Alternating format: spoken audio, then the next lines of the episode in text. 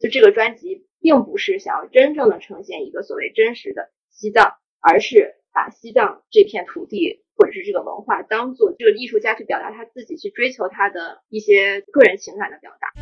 I like it golden, rock that swag. I like it bling, rock that swag. 它是以反问的形式来把这些问题相当于返还给所谓的更强势的这个主流群体，以此来作为一种回应。I like it famous, rock that swag. Give me love, rock that swag. Give me respect, rock that swag.可能在音乐创作中，很多时候就是这种对于某一种价值的态度的表达决定了他的这个身份认同，而不是他选择用什么样的语言去表达。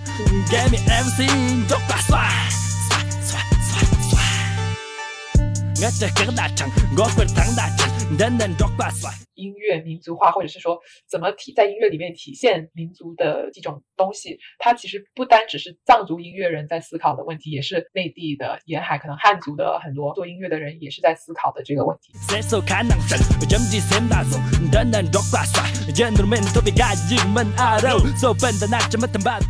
即使是生长在同一个文化或者是宗教环境里面的不同的个体，其实它也有不同的体验，它也有不同的所谓一种对这个身份的理解。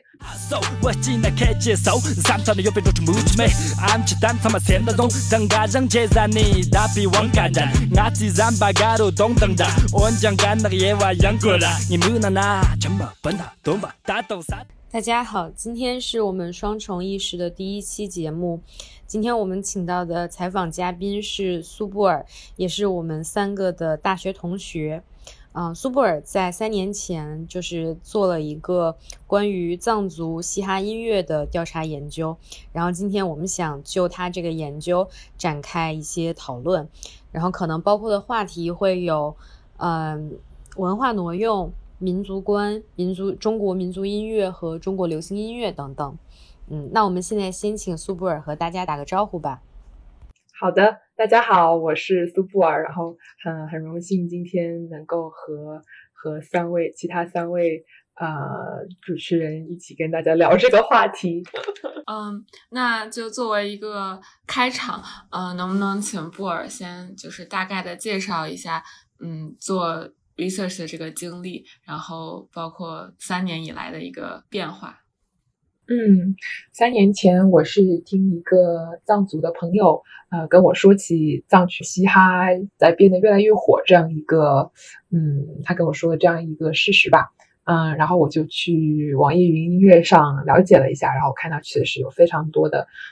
年轻的歌手、年轻的嘻哈音乐人在做这件事情然后他们也拍了非常多的 MV， 风格也非常的多元各异，所以我就对藏区嘻哈这个话题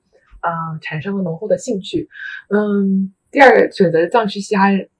哈这个角度的另外一个原因，是因为嘻哈它是一个充满音乐动感，还有比如说有拍 MV 的话，它有很多视觉元素可以去欣赏、去品味、去研究，所以我就选择了嘻哈，从嘻哈这个维度来了解藏区可能年轻人的一个生活状态。所以这个是我当时对这个话题好奇的出发点。然后那一年的夏天，我就到了，先是到上海，然后到西宁，也就是安多藏区，到西宁，然后到热贡。热贡是安多藏区，可能怎么说呢，是安多藏区的一个藏族传统文化一个比较浓厚的地区吧。然后到了迪庆，也就是云南香格里拉，现在说香格里拉。然后最后到了卫藏地区拉萨，看到了很多不同藏区、不同年龄、职业不同的年轻人他们做嘻哈的一些状态。然后大概是就3年前做完这个调研以后，可能就没有去太多想这样一个问题。然后今年年初的时候，有一个杂志的主编他联系到我，他们是一个藏区的一个杂志吧，他们在做有一期是关于音乐主题的杂志，然后就问我愿不愿意帮他们写稿，然后就答应了，然后现在也在做一些采访和采写的工作，所以又重新在想藏区音乐这个问题，所以这是我的一个跟这个话题的一个历史。嗯，就是3年间一个断断续续思考的过程。希望以后有机会继续就是延续这个过程。然后就是我们可能可以和听众朋友们就是分享一下我们3个的一些背景，就是我们在这期节目之前就是都读了一下布尔之前写过的，在这个问题上写过的一篇文章，然后这个文章大概是在哪个阶段的成果？那个文章是在我3年前就是暑期做完调研以后算是那个时候的一个总结吧。就所以今天我们的可能有些问题也会围绕这篇文章。对，从这篇文章出发吧。对，那是3年前的，所以就可能现在想法会有一些变化，但是我觉得那个时候的折射出的一些现象，我觉得现在还是可以看得到。刚才提到在3年前在藏区采访了一些年轻人，然后这些采访的经历和观察的经历也直接就是成为了这篇文章的素材和之后思考的一些起点。所以就是能不能请布尔给我们介绍一下这些被采访的嘻哈歌手们，他们都有来自什么样的生活背景，然后能不能给我们举几个具体的例子，比如说他们的年龄啊、家庭、教育和工作背景，然后当时是怎么才联系到他们的。首先可以说从地区，用地区分的话呢，就是可能是3大藏区都有涉及到。安多藏区的话，也就是青海、四川这一带，安多藏区的话，他们可能会从我这个可能不太了解的角度来说，他们可能传统文化的氛围会比较浓厚。然后云南像迪庆藏区的话，那里是各种民族都非常多，或者是相对其他藏区的话，可能他们那里就是各种民族都比较多，对，方言也非常的丰富。所以藏语言可能这个氛围没有其他的藏区那么浓厚。在卫藏拉萨地区的话，那就是拉萨是藏区的整个文化经济中心，也是历史上也是就是社会文化中心。宗教氛围会表面上会比较浓像因为各大寺庙都在那里，然后也是各行各业的这个人才都会聚集在那里。那里的人可能相对接触到的新事物会比较多一些，然后年轻人因为很多也是在内地上学或者是上过学，所以会接触到很多新事物。然后如果是从年龄来分的话，我接触到的大部分其实是跟我们同龄，那就那个时候的话可能就是大学生，或者是大学即将毕业，或者是大学毕业不久，也有一些是为人父母的，也有或者是已经在工作的，很多是这也谈到工作，有些是自由职业者，有些是就是自己开就有自己的公司吧，相当于比如说搞音乐制作、录制一些小生意。当然大部分还是做公务员或者是在事业单位里面工作，也有医生。家庭的话，大部分人还是就是没有成家。对，然后那他们的就是社会家庭背景，就比如他们都是相当于藏区的中产阶级，还是各个家庭背景都有？我觉得这个层面问的特别好。从这个角度来说的话，有的是牧区的，比如说青海那边可能牧区的会有一些中产的，我觉得可能很多卫藏的搞嘻哈的一些年轻人，他们可能中产或者是当地的中高产。因为毕竟很多能去内地读书的，他们家庭里面其实我是有一定的这个文化和社会的资产，就是这样小孩才有这个机会。教育的话，很多是就是如果是卫藏的话，就到内地从内地西藏班，然后读到在内地上大学，这样一个教育背景。其他地区的话，那就是从中专到大专到在本地省会城市读大学的这样子比较多。我有一个稍微即兴一点的问题啊，就是像你刚刚提到的，在你联系的过程中，你是从网易云音乐，或者说就是自己主动去联系，或者是老师给你介绍，然后可能通过人脉再拓展，就是更广的人脉。然后我就是在想，在这个过程当中，就是你接触到的这些藏族玩嘻哈的这些年轻人，可能不止年轻人，可能有更年长的一些人啊，就是在做嘻哈这个圈子，他们把自己就是归属于是藏族这个身份认同，还是做嘻哈音乐，就是把自己当成一个嘻哈爱好者音乐认同，就是在这两者之间，他们有没有就是在你采访的对象里面，他们有没有那种差异？比如说就是觉得我是藏族人，所以我可能只和藏族的一些人做音乐，然后嘻哈可能是其中的一种，然后还有一种就是说可能我更感兴趣嘻哈这个音乐这个东西本身，所以虽然我是藏族人，但是可能在我这个圈子里面有各种来自世界或者是中国各地的这种玩嘻哈的圈子的人，就是我还挺想了解一下这个情况。我觉得你刚刚所列的各种可能性，各种情形吧，都存在。有的人他可能是更地方化的一个概念，就是更多的是民族嘻哈这样一个定位。更多是把嘻哈作为一个载体来表达一些不单是民族吧，其实就是更多是跟他个人的一些对生活经历的思考。那就是民族肯定是他其中的一个，他影响他生活经历的这样一个维度。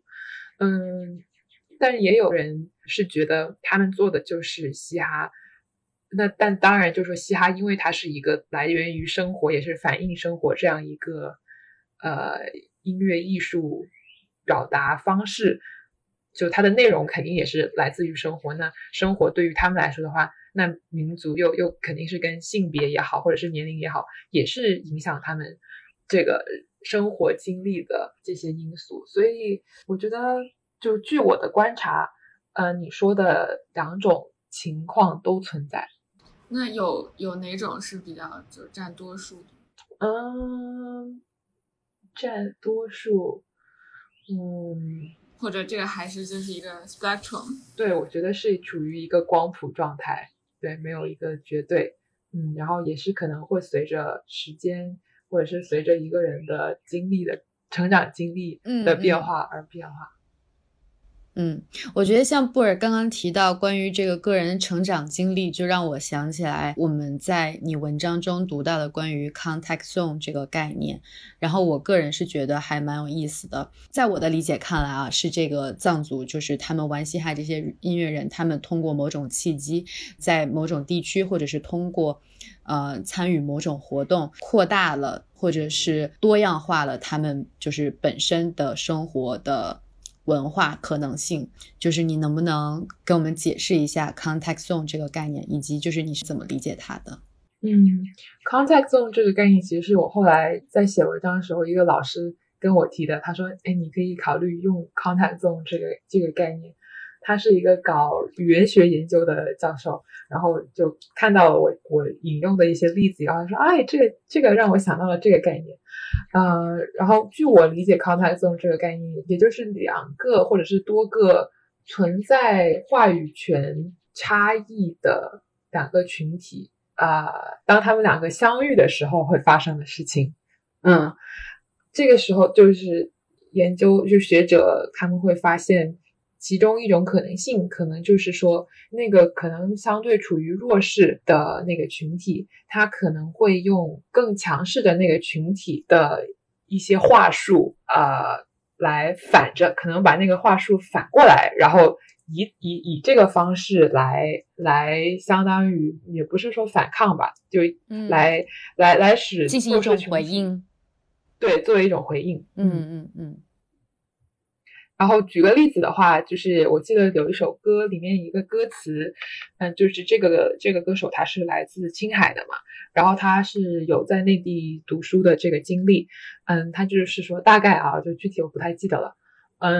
就说啊，你们都说这个，就说同学分不清青海和那个青岛青海和青岛，然后就是用很多反问句的形式，然后又说问我什么高考是要考骑马和射箭吗，就是大概就是它是以反问的形式来把这些问题相当于返还给所谓的更强势的这个主流群体，以此来作为一种回应。对，你说他好像没有给出一个确切的回答，但是其实他已经是给了一个以反问的方式，或者是其实一种设问的形式。我觉得这个就是例子还挺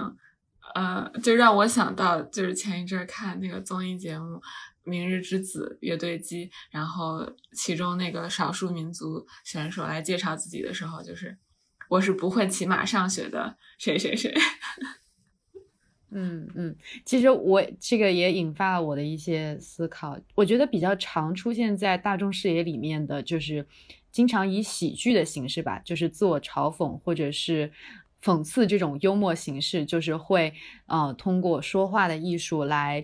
进行一些在我看来就是柔软但是又不是非常的有攻击力，不是非常的严肃，但是又代表了自己一种比较柔韧和这种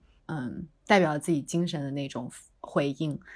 然后我觉得就是跟布尔刚刚说的这个还蛮相似的。嗯啊，对。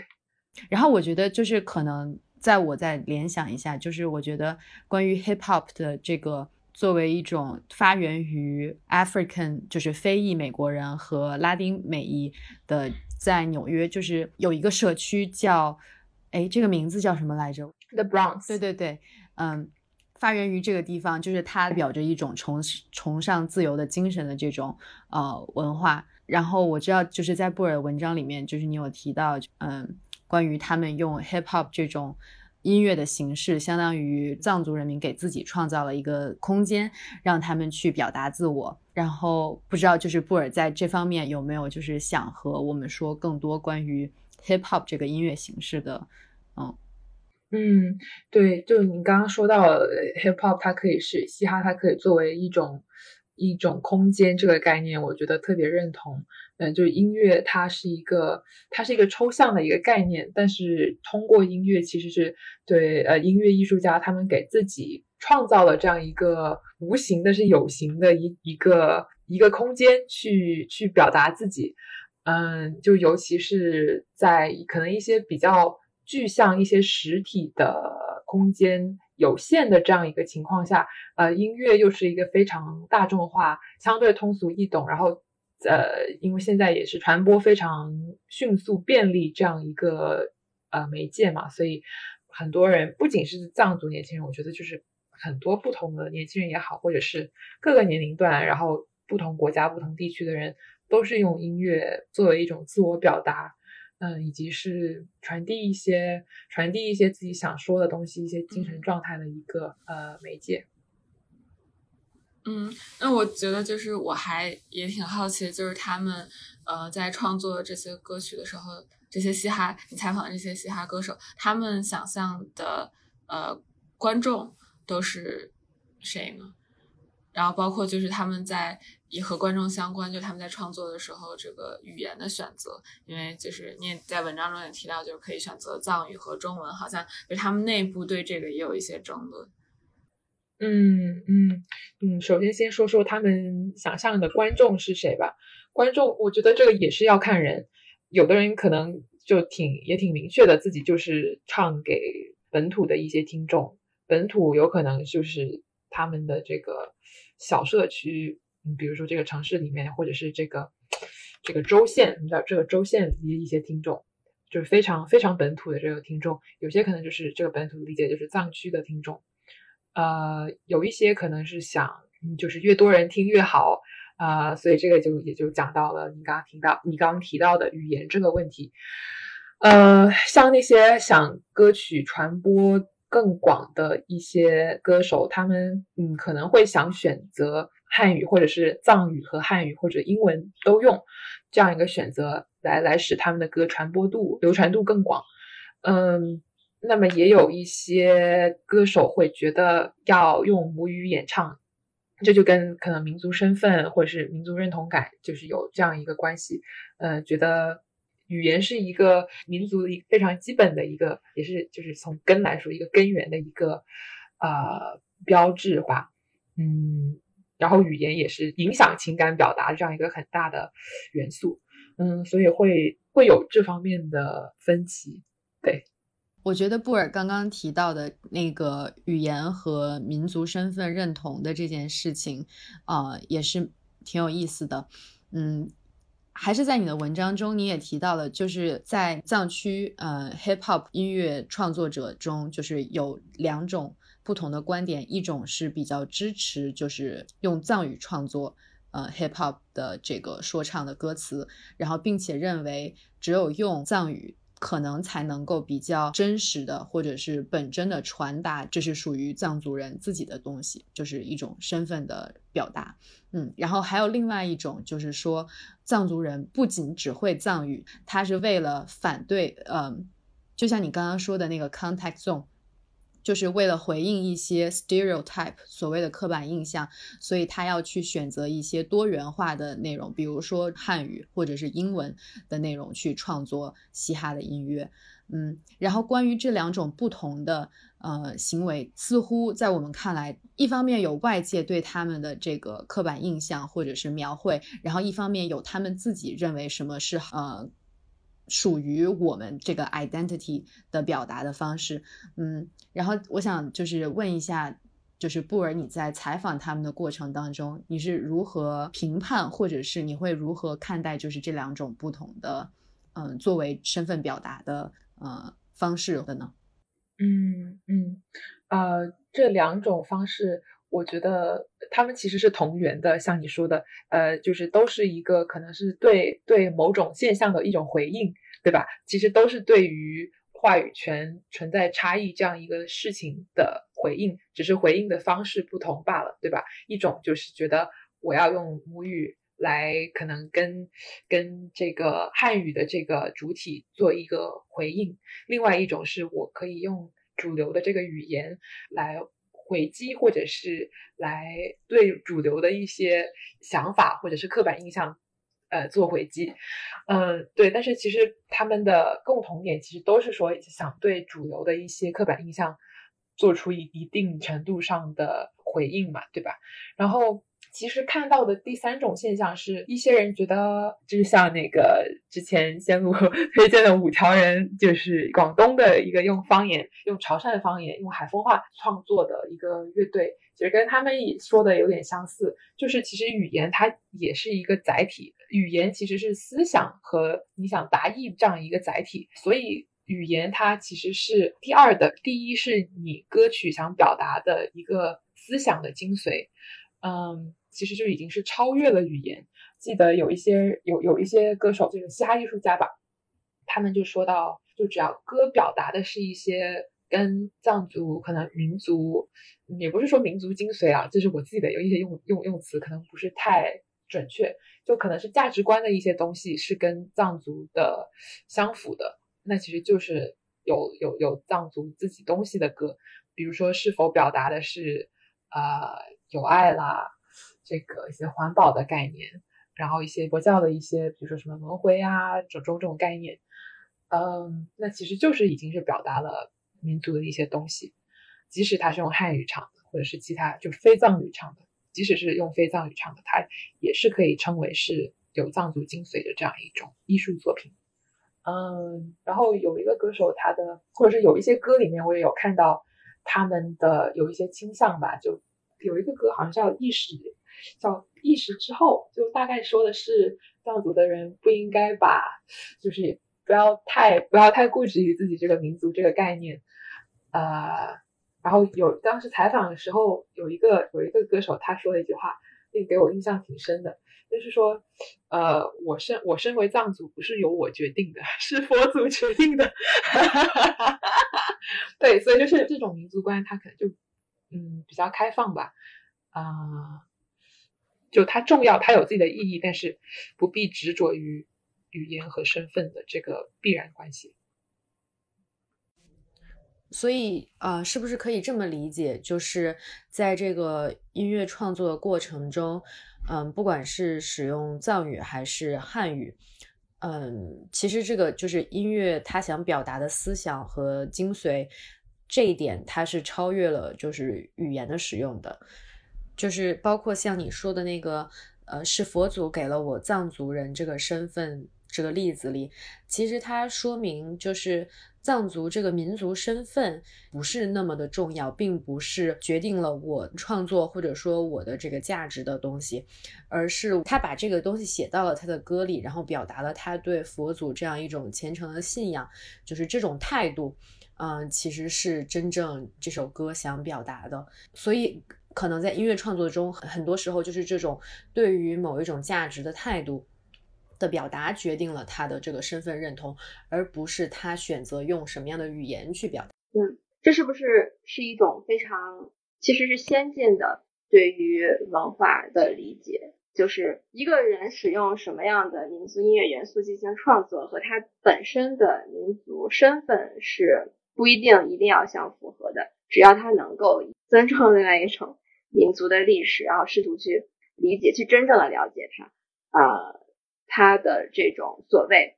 cultural appropriation 文化挪用就是非常好的一种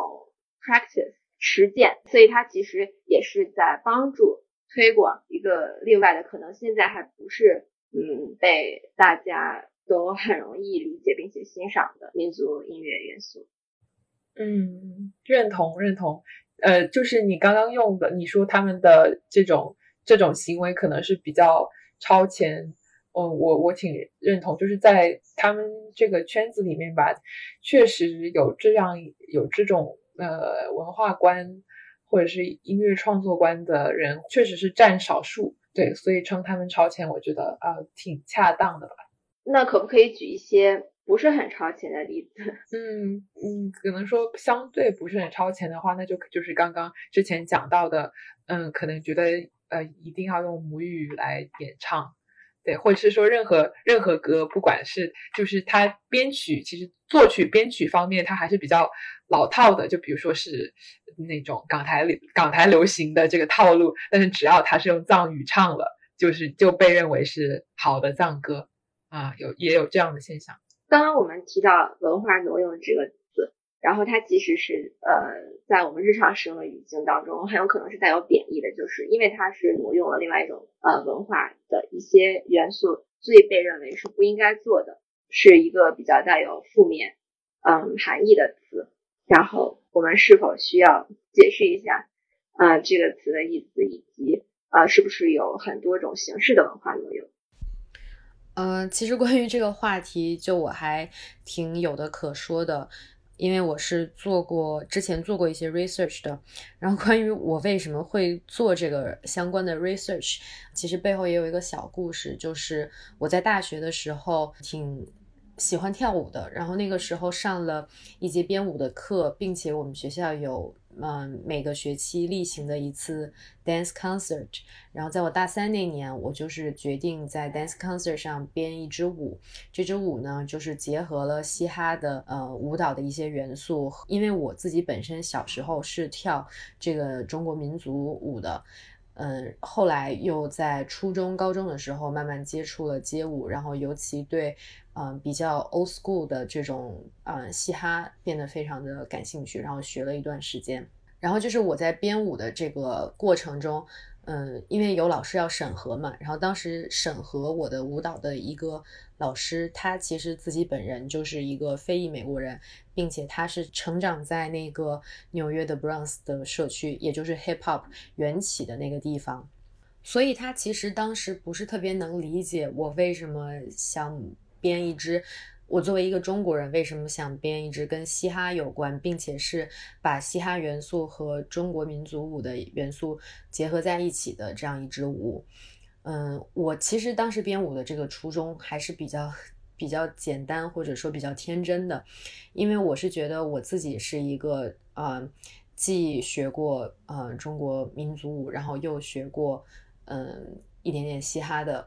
然后我是觉得在跳舞的时候我是能够感受到那种身体的跃动给我带来的活力感，然后我非常喜欢这种感觉，然后想把这种感觉通过我编舞传递给大家。同时当时也是中国有嘻哈这个节目正在国内变得非常火爆的时候，其实我当时感受到的是，就是嘻哈文化正在就是随着全球化的潮流正在变得越来越广为人知，然后流传到中国。然后我其实就是想借着这样一个机会，也就是侧面的展现这样一个现象吧，这是我当时的想法。但是可能我当时就是确实对于嘻哈文化诞生的背景这个历史没有去做太多的功课去了解，尤其是因为嘻哈是它诞生的这个历史背景其实是充满这个权力关系的不平等和暴力的，就是因为非裔美国人在美国社会遭遇的种种的这个从体制上到这个族群对族群、族裔对族裔，或者说人对人的这种压迫歧视。然后嘻哈文化其实是作为这样一种反抗性的艺术表达诞生的，并且在这个嘻哈文化传播的过程中，其实它是渐渐后来有很多并非是非裔美国人，或者是包括当时有一些拉丁美裔的这个族裔的人，就是并非由他们来进行这个艺术文化表达，而是有一些可能和他们的境遇并不相同，然后只是单纯的把这个艺术当成一种消费文化消费。所以这样的过程当时被认为是一种文化挪用，并且在从道义的角度上，或者说在政治正确的这样一个语境下受到了谴责。然后我没有去怎么说呢，就是没有太注意到这一部分的问题，所以那个时候这个老师就是指出来了我的这个问题，就是觉得我把这个舞蹈编舞这件事情想得太简单了。所以我还是挺感激那一次编舞的经历的，就是让我有机会去认识到这些事情。而其实今天很多人就是在接触到一些嘻哈文化，不管是音乐啊还是舞蹈啊，其实大家最一开始接触的时候还是说被这个东西创作本身的这个魅力感染，但是我们之所以能看到它，其实很多时候是因为一些主流文化或者说资本的力量在推动着这个东西的传播，然后它可能会就是在这样的过程中，它会抹去一些这个东西诞生的这个历史，然后使得新接触到这个文化的这些人并不知道这个东西的来源，然后去模仿或者说去做这样一件事情，就可能会显得对这个有历史来源的这个文化的一些不尊重吧。并且在这个模仿这个过程中，其实它是重新的体现出来了，就是这种话语权和权力结构的这个差异的吧。然后我为了咱们今天这个节目，也去又重新回顾了一下关于文化挪用的一些文献。在我读到的一篇文章里面，这个作者他是这样子给文化挪用分类的，就是因为在不同的这个过程和不同的这个历史背景之下，文化挪用它发生的原因也是不一样的，或者说它发生的这个形态也是不一样的。然后第一种是 cultural exchange， 它指的就是两种文化可能在相对来说权力关系较为平等的这个情况下进行的一个文化互惠，或者说文化互换。第二种呢叫 transculturation， 然后在我的理解之下，它大概指的就是由多方参与的一个比较漫长的文化演变诞生的过程。所以你可能没有办法清晰的去找到是由某一个非常特定的人群，就是说是他们怎么样怎么样造就了什么事，而是说慢慢的就是可能大家本身就是一个大熔炉一样，然后就是这里有一点那里有一点，然后可能他整个看待这个文化演变的这个过程的这个时间框架会变得非常长。第三种呢叫 cultural dominance， 也就是文化支配。在今天这样一个后殖民以及全球政治正确化的这样一个语境之下，可能这样的现象变得更加的少见了，但是曾经在殖民时期可能是一个比较常见的 practice 或者说现象吧。它指的就是一种文化强制另外一种文化群体接受自己的这个文化，并在这个过程中可能采用一些暴力或者说其他强制性的手段。第四种也就是最后一种叫 cultural exploitation，可能也能翻译成文化剥削吧。它指的就是处在比较主流或者说话语权比较高的这样一个地位的文化群体挪用或者是占用了处在附属地位或者是相对来说比较弱势地位的群体的文化现象，然后在这个过程中不仅没有取得这个处于附属地位群体的同意，并且没有给予他们相应的尊重，然后最终还可能从这个占有或者说挪用的这个行为中获取了一定的利益，就是对于他这个本身主流的这个文化来说。对于刚刚我们所介绍的文化挪用的态度，我想举一个更加具体的例子，同时这个例子也是关于藏族因素在中国流行音乐文化当中的使用。我是想把我们刚刚所谈论的藏区 hiphop 放到一个更加大的中国流行音乐的这样一个舞台上进行讨论。我前几天收看了一篇文章，我也分享给了布尔，他是把大概1995年所发行的一个专辑，或者是他代表性的一首歌是阿杰古，是对他进行了一个研究。研究他呢，是因为这个专辑或者这首歌在那一年的中国流行音乐市场取得了巨大的成功，商业性的成功，他发行了很多张啊，或者是说他的发行商赚取了很多利润。然后这样的一个专辑或者一首歌就是采用的很多藏族元素，不一定是藏族音乐元素，但是确实是很多藏族元素，同时他也遭到了很多批评，然后尤其是这种批评是来自于西方学术界和海外藏人。我想先介绍一下这首歌的背景，以及它为什么会受到这些批评和它和文化挪用的关系。唱这首歌的歌手，他的中文名字叫朱哲琴，他也是一个汉族人，但是呢在他这个专辑上他的名字叫达达瓦，并且这个名字是用英文写成的。达达瓦这个名字可能应该听起来像是一个藏语名字吧，就是那种如果看了这个名字，只看了这个名字会认为他是一个藏族人的这样一种表现形式。然后关于这个专辑的重点在于它的封面吧，就是在这个专辑当中是这样介绍它的这个内容的。在它封面里面他说这个专辑把西藏作为一个灵感的来源，因为他觉得藏族文化非常的丰富，尤其是其中的关于转世啊、祈祷呀，还有符咒等等等等的元素。总的来说呢，这些元素可以使音乐家们进行更好的创作，并且能够表达这种赞美天地的精神。然后在这样的一个专辑当中，它展示出来的西藏的形象是一个非常原始的，或者是一个建立现代性和现代身份观念的一个土壤。西藏或者是在藏区生活的人也会是相对来说与世隔绝的、神秘的，像在神话里面的这样一个土地。然后不会有很强的个人意识。总而言之，是和当时可能经济发展比较好的一些地区，或者说主流社会，或者说大家所向往的就是这种市场发达、资金充足的社会完全不同的。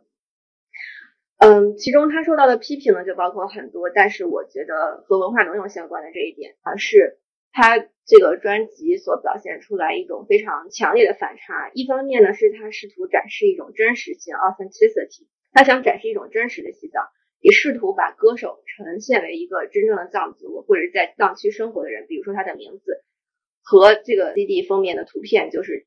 一个女性歌手，她编着辫子，穿着红褐色的长袍，并且这个长袍会被认为是比如说修女啊或者是尼姑的长袍，还有她的首饰。如果没有英文上面朱哲琴的名字或者是专辑背面对于这个专辑内容就是他的创作者的介绍，你就会认为他是一个藏族歌手。但是另一方面呢，又是他虽然是就是展示出来的形象是这样，但是另外一方面呢，他也自己在那个专辑的介绍当中说，就这个专辑并不是想要真正的呈现一个所谓真实的西藏，而是把西藏这片土地或者是这个文化当做这个艺术家去表达他自己，去追求他的一些情感啊，个人情感的表达。但是就是这种巨大的反差其实是非常讽刺的，也是不能够被很多海外藏人和西方学术界的研究人员所接受的。这是这样一种文化挪用，虽然是在一开始的商业上取得了很大的成功，但是其实它也只是在中国国内市场，或者是可能港台也取得一些成功，它没有办法被更广阔的市场接受。比如说它在登陆北美市场的时候，就是因为海外藏人的这些批评而受到了冷遇，或者是在不同的文化场景里面取得了不同的这个成绩。对，我觉得就是在不同的文化场景或者 context 之下去讨论这个问题，也是一个非常有意思的事情。或者我想到一个比较具体的问题，就是因为我看文章里面你说，就你还采访了除了嘻哈歌手之外的一些制作人啊，然后可能帮助他们包装的这样一批幕后的人。然后我还挺好奇，就他们在这个演唱完成然后幕后制作的这个过程中，他这些人就是全部都是除了歌手外也都是藏族人嘛，然后他们会对这个就是藏族元素的采用或者不采用有什么样的考虑？我采访过的就是幕后的人其实占少数，如果是按地上地下这个分类来说的话，就是做所谓地上，也就是可能更主流的，比如说给晚会给大型晚会做编曲做作曲的这样一些制作人的话，当时一位制作人老师他是汉族，他跟我说在自治区，在西藏自治区做编曲的，给这种大型晚会或者是官方的唱片做制作的两个是汉族，一个是蒙古族，没有藏族，所以是处于这样一个比较贫瘠的状态。在地下来说，可能或者说更小众的这个音乐市场里面可能会好一些。年轻的制作人，藏族的越来越多在成长，他们成长空间很大，但是目前就可能做的比较成熟的话，还是比较偏少。然后对藏族的元素的把控也是我觉得做的参差不齐。有些地上的话，可能最近采访有一个老师，他跟我说的是他本身不是制作人，但是他对这方面有一些观察吧。他说有些如果是从内地来请作曲的或者是制作人来做一些藏区的歌的话，有些可能他会来采风，或者甚至不会来采风，就直接根据他们自己对藏区的一个想象来制作或者是进行编曲。就还是可能会陷入这个文化挪用这样的一个圈套吧。地下来说的话，本土的一些制作人，我觉得他们做的也是参差不齐，有的可能会也是要看就是歌手他们每个人的需求不同，有的人可能就是想做可以立刻走红的歌，那就是可能特别有节奏感，电子那些元素，流行的元素特别浓厚，那其实就是并不能体现太多藏族的这种精神方面的元素。其实就是你不听他们藏族演唱的这个歌词，其实就是跟普通的流行音乐没有太大区别。有些的话他会对融合会想得多一点，简单层面的话可能是会有民族乐器，就是他们传统乐器的一些使用或者是融入，有一些它更多是编曲上会下功夫，比如是说调式的采用，小调就是民族音乐一般是小调式这也是一个老师他们分享他们一个思路哈。还有一些是他们会把民间音乐的旋律跟可能就是流行音乐的这个一些作曲的规则吧，会融合在一起，就比如说这个节奏要怎么调，节拍啊，这要怎么调整等等，会做这方面的一些尝试。这样的话是我觉得是可能是更深层次上的融合，对，会比单纯的乐器的或者是民歌采样片段的采样会可能是更做得更深。所以总体来看是一个非常参差不齐的这样一个场面。本土的人会做的，可能本土的人因为理解可能相对会比没有认真研究过深入研究过的人会做的比较好，并不一定是说藏族就一定做的会比非藏族要好，但是就是基于了解的话，有了解有研究的人做的会比在远处观望的人会比较好。我其实有一个蛮好奇的问题，就刚刚布尔也说到，就是有的人可能在创作过程中可能比较关注的是最后这个歌能不能红起来。我不知道你在采访的时候就是有没有关注，是否说带有那种民族特色的反而能够吸引大众的眼球，然后最后走红。就是如果有这样子一个前提在的话，那会不会有人在音乐创作过程中他是其实为了迎合市场的口味去做这样的尝试，还是或者我可以想象的另外一种可能性其实是像你说的，有一些有深入了解的人创作出来的东西可能确实不一样之后，他改变了大众对这个音乐的口味，他让就是我们看到了一些新的不一样的东西，然后改变了市场的口味这样子。我觉得两者并不是就是完全对立的情况。但是把两个挑出来来说，分别来说，我觉得可能对这个对了解这样一个环境，我觉得挺有帮助的。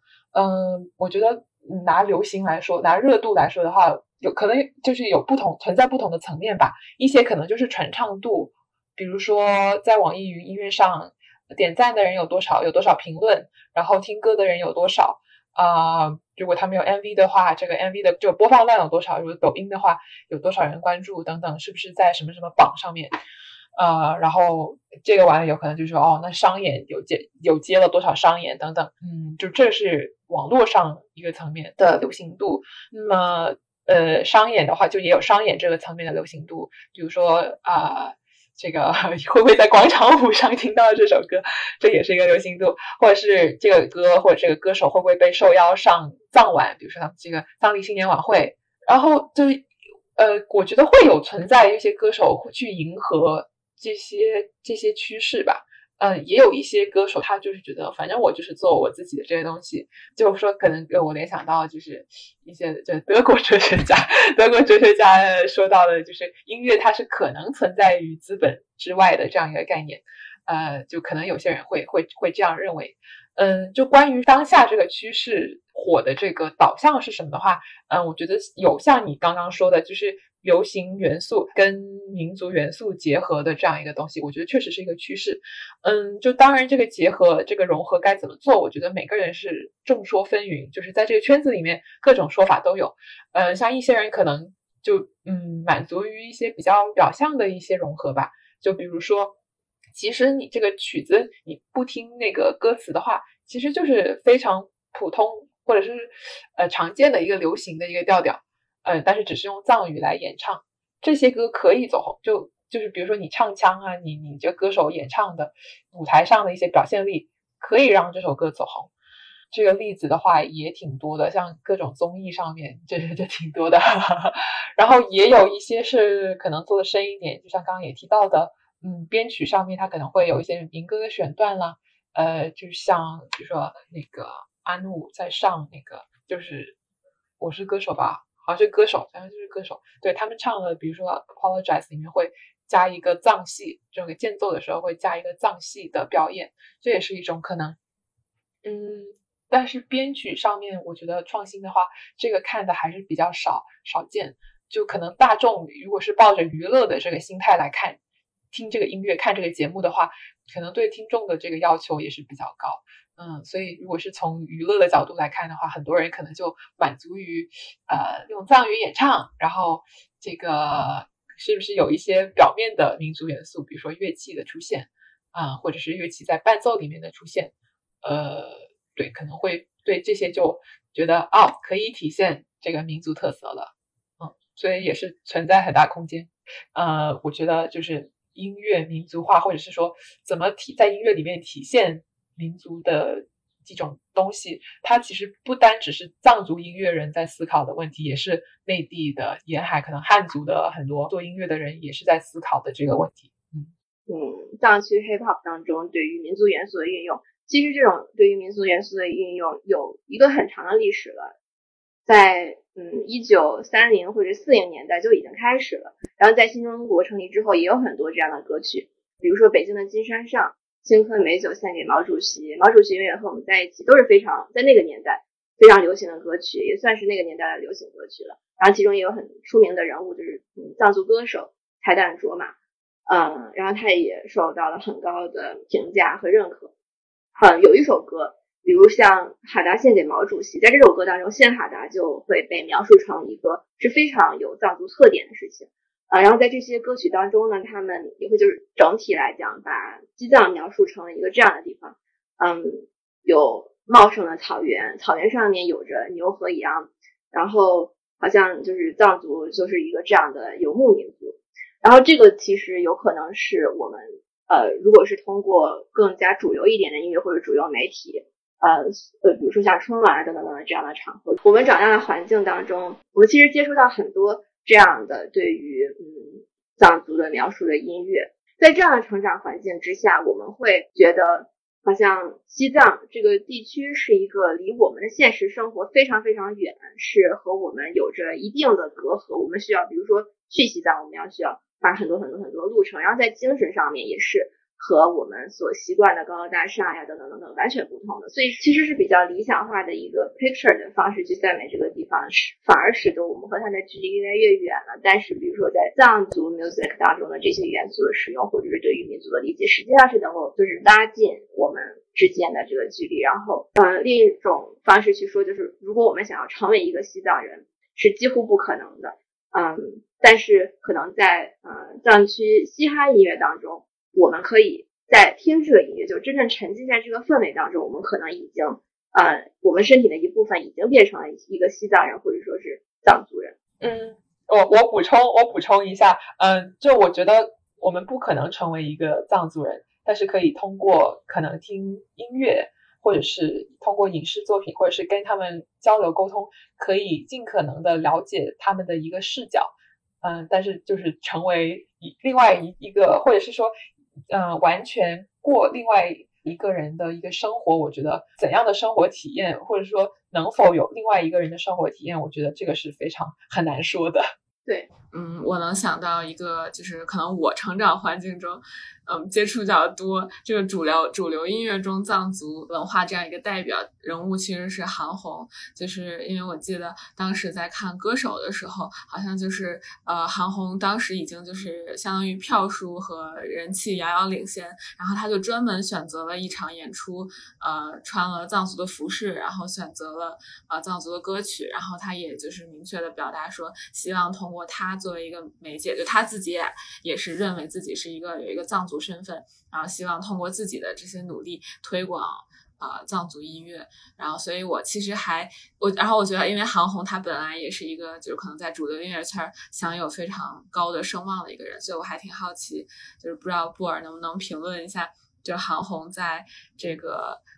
藏族嘻哈圈中的地位，或者大家对她的看法是什么样的。我也是这个道听途说的二手资料哈。我觉得一方面有很多人可能不太认可韩红，因为觉得他跟引用一个朋友的原话吧，觉得他还有就是跟他类似的一些歌手吧，他们跟藏区的土地没有太大关系了已经。对，这是他们的就原话，就是跟土地的关系似乎是一个评判一个歌手是否是真实藏族身份的这样一个评判标准。但是另一方面，韩红她一直有做很多在藏区的公益活动等等，就也可以说她是利用了她的资源吧，这个具象的资源，就比如说钱也好，或者是他的名声这种比较抽象的资源也好，运用了他的一些影响力去做了一些对藏区或者是在中国其他地方有益的事情，所以他在藏区也是一个比较复杂的人物。一个 fun fact 吧，一个有意思的片段是当时受访的一些人，他们说韩红到藏区来特地来拜访他们，就想跟他们合作，想跟他们做嘻哈合作所以我觉得从这一点看，可能韩红是有意识想跟本土的一些歌手做合作。嗯，那其实还挺令人期待的。对，不知道他们的合作有没有什么成果对，拭目以待了。但其实有一点挺震撼到我的，就是你刚刚说到的关于比较不认同的这个声音，说韩红她和这片土地没有什么关系，就是还挺让我想到关于怎么说呢，身份是流动的，但是我们说身份是流动的，然后人其实也在流动，但是如果一片土地是一个不流动的地方，那在这片土地上成长的人，他对这片土地抱有的情感和他对流动到这片土地的外来者和流出去的人，就是整个这样的一系列过程很复杂，我们似乎就没有办法一概而论去说是否是就是带有这样的肤色说这种语言然后土生土长的人就是这个身份的人，还是说没有拥有这个身份，但是和他们做一样的事情，比如说吃一样的食物，唱一样的歌，穿一样的衣服，然后做一样的活动，就也算是这一个文化群体。我觉得就好像特别难去说这个事情。我同意，我挺认同的，我觉得这也是个未解之谜就是再加一个层面，在蓝雅欣你说的这么多里面，再加一个层面，就是即使是在所谓同一片土地上面生长的人，比如说藏区吧，一说他藏区的话，感觉是把它说成一个为单一这样一个整体来看，那么藏区其实也很大。然后像社会的背景，每个人的受教育背景等等，其实也是非常不同的。所以我觉得就或许也是说，即使是生长在同一个文化或者是宗教环境里面的不同的个体，其实它也有不同的体验，它也有不同的所谓一种对这个身份的理解。所以对，这可能是第三层，把这个文化认同或者是身份认同把它分得更细更杂的这样一个层面。你们知道一个华裔历史学家叫余英时吗？好像是普林斯顿的教授。我读的他说的一句话，他说我在哪里，中国就在哪儿。我当时特别震撼。但是我后来又看了一下这句话的历史背景和政治背景，他那个意思就是中华文化已经不在中国了的那个意思。就虽然就是我也有点我就有点点，但是就这句话呢，如果强行 interpret 成我们这个 context 之下，我觉得也是震撼的呀。就是说，这个文化可能和这个文化所产生的时候、发源的时候的那片土地，就是地理意义上面的土地，可能虽然是说这片土地常常被描述成一个根，但是可能文化的这个植物想要发展，却需要它渐渐的远离它这个根，就是从它这个根之外延伸到一些可能它之前从来都没有去过的这些地方，而且有可能恰恰在这些地方，这些文化获得了新的生命。就像我们其实能够找到很多cultural appropriation 所产生的正面效果，其实有很多好的例子。我大概明白你的意思，就是文化的自我生长其实是需要靠不断的和外界或者说外来的事物的接触，然后甚至是把它挪到新的土壤让它去进化演变的。然后人的流动其实还是文化流动的一个载体。我觉得这个点也可以被联系到一个社会学的一个概念，它指的就是文化的相对性。可能最简单直接的一个解释就是说，可能某一个民族或者说群体有它自己的文化，然后另外一个民族或者是群体有它自己的文化，然后我们可能生活的习俗或者说形式的这个逻辑是有自己文化的这个内在的一套体系的。所以可能评判的时候，我们不能用其他的文化价值去评判另一个系统的文化价值。然后那其实我们说文化是流动的这个事情，其实是可以从侧面来打破这个文化相对性的观点的。因为文化相对性它假定的就是文化是不能够流动的，但实际上可能在一个更加漫长的过程当中，如果我们说靠人和人之间的接触和文化，其实也是一直在变的。